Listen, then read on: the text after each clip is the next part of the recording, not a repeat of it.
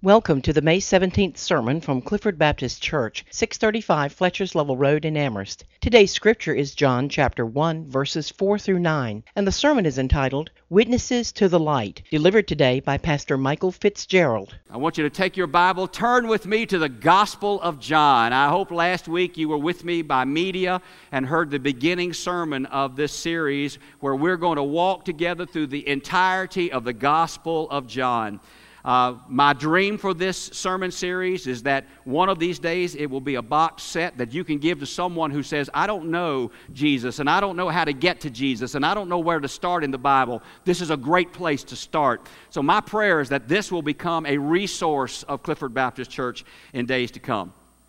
Now, of course, there are four Gospels, four biographies, four eyewitness accounts of Jesus in your Bible, and you know them well Matthew, Mark, Luke, and John. Matthew, Mark, and Luke are somewhat similar. They're called synoptic gospels. John, the gospel, stands on its own. Uh, John writes this gospel with a unique perspective. It's the last gospel account written of Jesus' life. It was written probably somewhere between 80 and 90 AD. John was a very old disciple. Most of the disciples had died young men as martyrs. But God allowed John, the old disciple, to live past those years, and he pens this gospel. You know, he also writes the book of the Revelation, 1st, 2nd, and 3rd John. So, John is a major contributor to our Bible. But this is the last gospel account of Jesus' life. It was written about 50 years after John laid his head on Jesus' chest at the Passover meal. It was written about 50 years after uh, he had walked by Jesus' side on the Sea of Galilee. Fifty years after John and his brother James and Peter went into a bedroom of a little 12 year old girl who had died, Jairus' daughter, and he himself, along with those other two disciples, saw Jesus raise that little girl from death, resurrecting her to life. Talitha Kumi, meaning little lamb arise. Then also 50 years after John stood with Jesus' own mother at the very foot of the cross and he saw two agonies that day. He saw the agony of a Savior dying and the agony of a mother's heart breaking 50 years ago when he wrote this. 50 years ago, he and Peter had charged to the tomb of Jesus and confirmed that no longer was he there. And so John has all of these thoughts, all of these memories, all of this material in his mind and I'm sure he was full to overflowing, and perhaps it was quite a daunting task to condense all of Jesus' life into this gospel because John says if everything written that could be written, the world will be full of books to overflowing. And so John condenses the most important things that he knows to do under the guidance of God to write this gospel, the life of Jesus. I'm sure he felt it was overwhelming, almost undoable, but God led him through the task. He has so much to say, so much truth to convey. But John has a reason for writing this gospel, and I took you to this passage last week. I'm going to do it again today, and I probably will through these sermons to come, time after time. Probably not every Sunday, but time after time, you're going to hear this. The reason he wrote his gospel. I want you to turn to this. If you did not do this last week, go to John chapter 20. And I want you to go to verses 30 and 31. John chapter 20. At least write that reference down. Verses 30 and 31. He's the only gospel writer that tells us why he writes his account of Jesus' life. And this is the reason. John chapter 20, verses 30 and 31, he says, Many other signs truly did Jesus in the presence of his disciples, which are not written in this book. But these are written that ye might believe that Jesus is the Christ, the Son of God, and that believing ye might have life through his name. He said, The reason I'm writing this gospel, the reason I am condensing the life of Jesus Christ is because I want this to be a witnessing tool. I want this gospel to bring men and women and boys and girls to Jesus Christ as Lord and Savior, that as you read it, you will believe in the name of Jesus the Christ.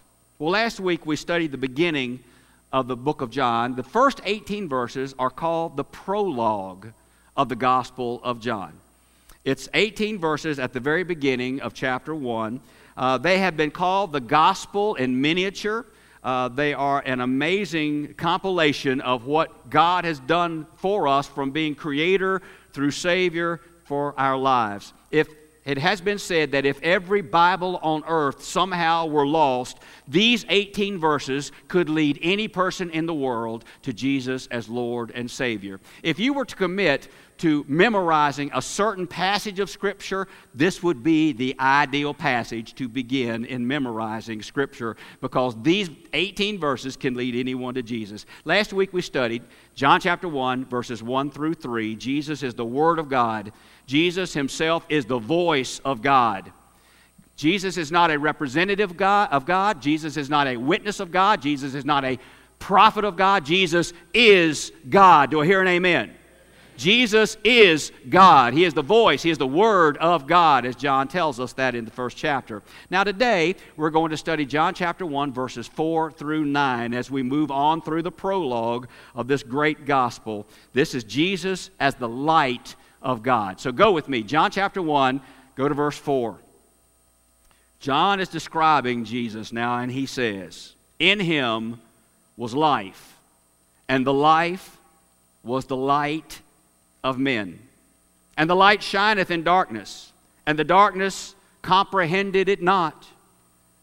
There was a man sent from God whose name was John. The same came for a witness to bear witness of the light, that all men through him might believe.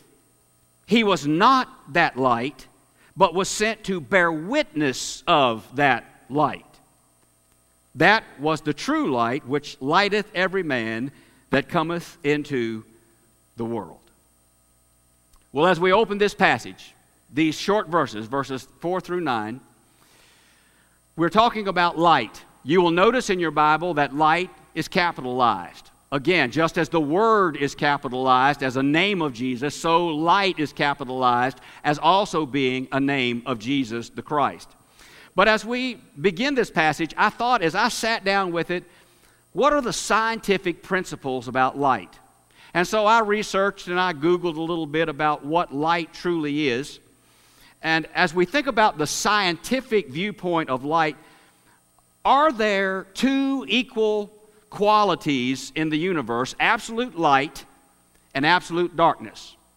Are those two qualities that God created within the universe? Absolute light and absolute darkness. The scientific answer to that is no. There is no such thing as absolute darkness. Basically, when I researched this, this is the definitive statement that science says. There is nothing more to it. Darkness is nothing more than the absence of light. So, God did not create darkness, God created the light to overcome darkness. I want you to understand that that's the scientific fact. Now, Scientifically, we now move to the spiritual. James chapter 1, verse 17. James says, God is called the Father of lights. There's no variable, there is no shadow, there is no darkness in our God. He is the Father of lights. When we come before God the Father, everything is exposed because God is the God of light. There is no darkness, there is no hiding in Him. Just as Adam and Eve could not hide from Him in the garden, you and I cannot hide from Him because God is light. On the other end of the spectrum is darkness, evil, sin, separation from God. Satan is described in Colossians chapter 1 as the power of darkness. So now listen to me carefully. Does that mean then, as we read this passage of Scripture, God is light, and we see that Colossians 1 uh, describes Satan as darkness. Does that mean then that there are two equal powers in the universe competing for you and for me? That, that there's God as light and Satan is darkness, and they're having this equal contest as, as to who is going to claim our soul, kind of like Star Wars, where you have the side of darkness and the side of light. Is that what the Bible is describing? Does that mean that, that Jesus and Satan are on equal competition grounds, striving for our souls? Jesus, on one hand, takes on his equal adversary, Satan. Are there two equal opposites in the universe striving for us? Jesus, the light, constantly struggling, wrestling with Satan, the darkness for us. Is that what the Bible is teaching us? Look at me. No. No, no, no. That is not what the Bible teaches. And we don't ever want to misunderstand that Satan has any equality of power with Jesus Christ. There is no such thing as equality there. No, friends, not at all is Jesus and Satan equals. Satan is no equal to Jesus Christ. Just as the smallest, tiniest flicker of a candle can overcome the thickest darkness of the deepest cave, Jesus Christ overcomes the darkness. In every corner of the universe, Jesus overcomes the darkness. One glimmer of the light of Christ can overcome all of the darkness of sin and Satan and hell and lostness. There is no competition there. Jesus is the light, and the light overcomes the darkness. We have to realize that and understand that's what John is teaching here. It is a biblical truth. God never, never loses control. It's not a struggle. Satan and darkness are always at the feet of Jesus the light. Always. Jesus is the one who holds the reins, Jesus is the one who holds the keys. Satan does not. He is not even close to being equal with Jesus. In John chapter 4, uh, rather, John chapter 1, verse 4, from time eternal, Jesus is the light. He is the light, He is the life. He spoke the universe into being, as John teaches us earlier here in verses 1 through 3. When everything was, that was created was created, Jesus was there. He is the Word, He is the voice of God. He has always been.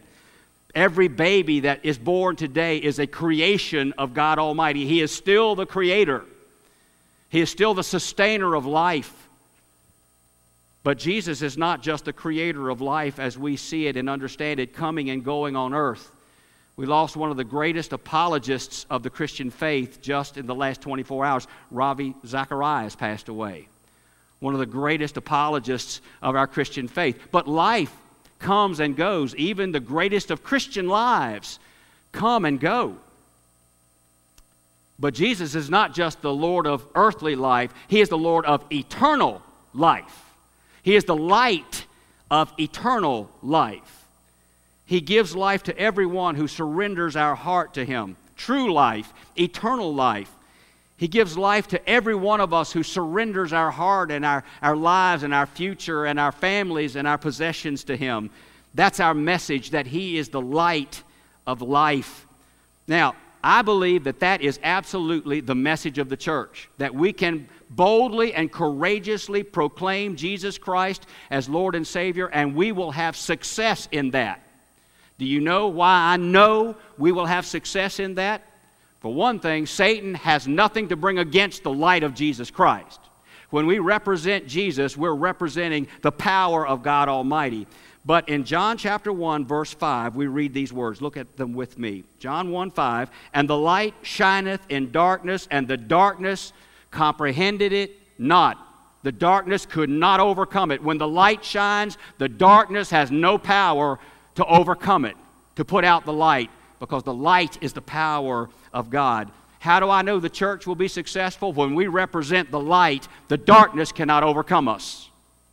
We are going to be successful in taking Jesus Christ to a lost world. Our message of Christ cannot be dimmed by all the negativity and all the atheists and all the skeptics. Uh, all the naysayers of the world cannot come against the light of Jesus Christ and those who proclaim Him. Even though our world has been changed and a little different, and we've not been able to meet in the sanctuary, the church has still continued to be the church, praise God. We're going to be the church no matter how the circumstances might change. We're going to represent the light of Jesus Christ outside of these doors in a world that needs to hear about his life. He is the light of God, He is the life eternal, and we need to proclaim His name. Now, in John chapter 1, verses 6 through 8, John, the gospel writer, introduces another John, John the Baptist. These are two separate men, of course. John, the gospel writer, introduces John the Baptist. L- look at verses 6 through 8 with me. John 1, 6 through 8. There was a man sent from God whose name was John. Now, that's John the Baptist.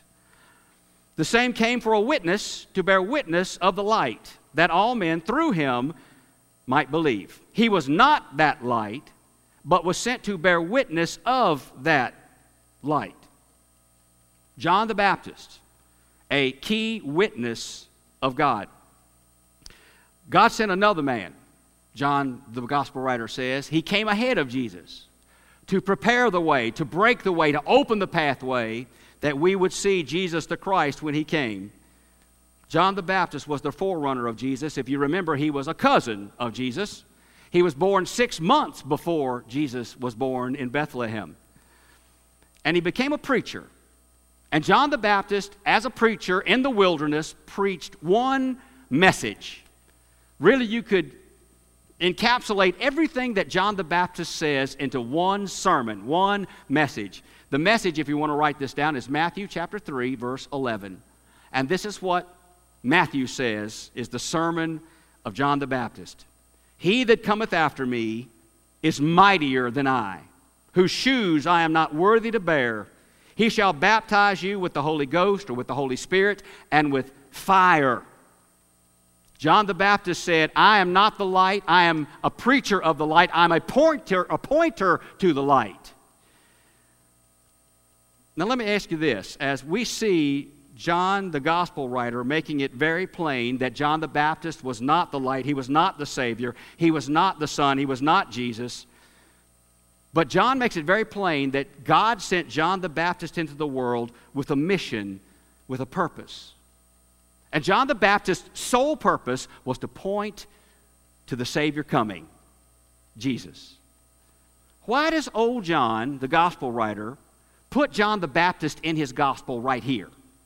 In this prologue, this first 18 verses, why does John the Baptist appear here? Well, I believe it's because John, the gospel writer, wanted to introduce a key word into his gospel. Look at verse 8. John 1 8.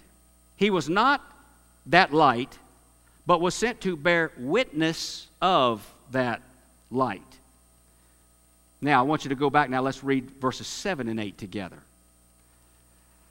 The same came for a witness to bear witness of the light that all men through him might believe. He was not that light, but was sent to bear witness of that light. If you look at verses 7 and 8, you will find the word witness three times. Three times in two verses. I would say that's a major word that John, the gospel writer, wants to give to us the word witness. John the Baptist was a key witness pointer to Jesus the Christ. The word witness appears 47 times in this gospel. It is a major word that joins this gospel's message together the word witness. John the Baptist's total purpose, John the Baptist's total calling from God was to be a witness, a pointer to the light of Jesus. He was to call others to see Jesus coming as the light. And John the Baptist a great preacher, spent his entire life drawing the, the limelight off of himself and pointing to somebody else. John's entire message was don't look at me, don't follow me when you can follow Jesus. I just want to point to him. That's the entirety of my message. Look at him, look at him. Don't look at me, look at him. John the Baptist never spoke about himself, he always spoke about Jesus. Well, now, why does John, the gospel writer, make that so plain at the very beginning of his gospel? I think here's why.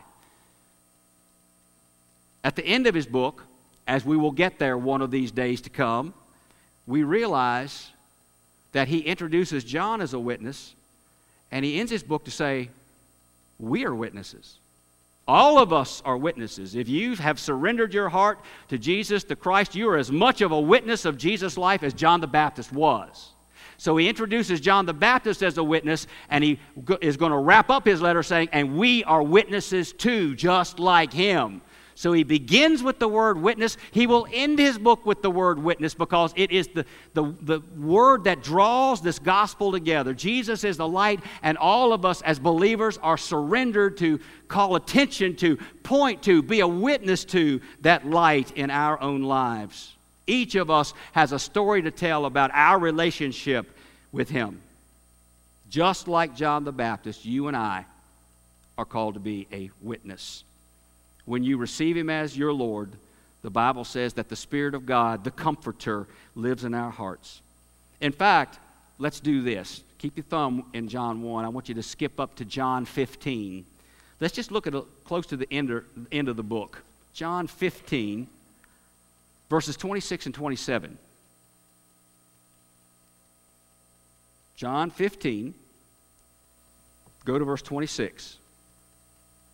And John writes this in his gospel But when the Comforter is come, that's the Holy Spirit, whom I will send unto you from the Father, even the Spirit of truth, which proceedeth from the Father, he shall testify of me, and ye also shall bear witness. Words of Jesus. So the Holy Spirit is going to be sent living in our hearts, and we then become witnesses. So you see, John is beginning to tie a bow on his gospel. John the Baptist is a primary witness of Jesus, but then in our time frame, in our age, in our day, we are now those witnesses. You know, I, I sense a sad truth from our world today. I believe that in many ways our world is moving away and walking away from the truth of God. And we see that in so many turns. We see our society, our culture affirming so many things that are ungodly, that are absolutely spelled out in black and white in God's Word as not being right, and yet our society is affirming those things one after the other. And what I see is our country walking away from the Lord, not honoring the Lord. And basically, what we feel in that is an encroaching darkness I sense that sad truth. But listen, it's not because Satan's getting stronger. That's not the, that's not the reason that the darkness encroaches upon us. It's because people are moving away from the light. When you move away from the light, it gets darker around you. And I believe that's exactly what's happening in our country. Is that so many are moving away from the light and the truth and the word of Jesus. And it's not that Satan's getting stronger, it's that people are moving farther away from the light. And darkness encroaches. How sad that is. In so many conversations I've had with Christians, it seems a consensus that a darkness is surrounding us more and more. So, I, as I wrap up this sermon, really, today, John ends today with two points. And I think 2,000 years ago, these points fit us to a T today. And we need to hear them. Point number one is this Jesus Christ is still the light. Amen? He is still the light. He has not dimmed. He is still the light of God. And today, His light can still outshine the deepest darkness. His light can still outshine and forgive the deepest sinner. And His light can give eternal life to anyone who comes to Him as Lord and Savior. And point number two is this, church. If you know Jesus as the light in your own life, if the Spirit of God lives in you as the comforter, if you are a born again child of God, then just like John the Baptist, you and I are called to be a witness of the light. And this world gets more desperate every day for witnesses of the light because our culture is moving away we need to represent Him. We need to point to Him. We need to live lives above reproach that people can see Jesus in us. Church, we can still overcome the darkness by living the light of Jesus in our home, in our church, in our community, in our jobs, in our world.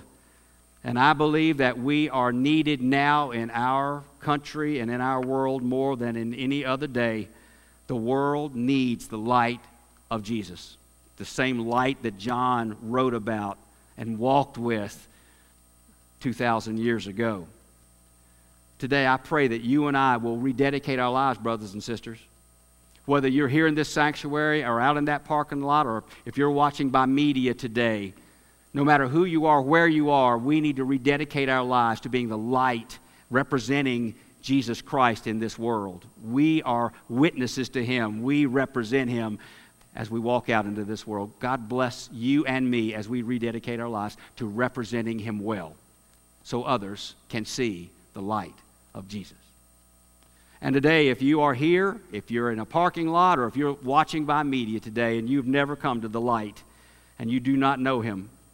I can tell you, though I might not know you, I can tell you automatically your life is filled with guilt and some kind of sadness that follows you every single day.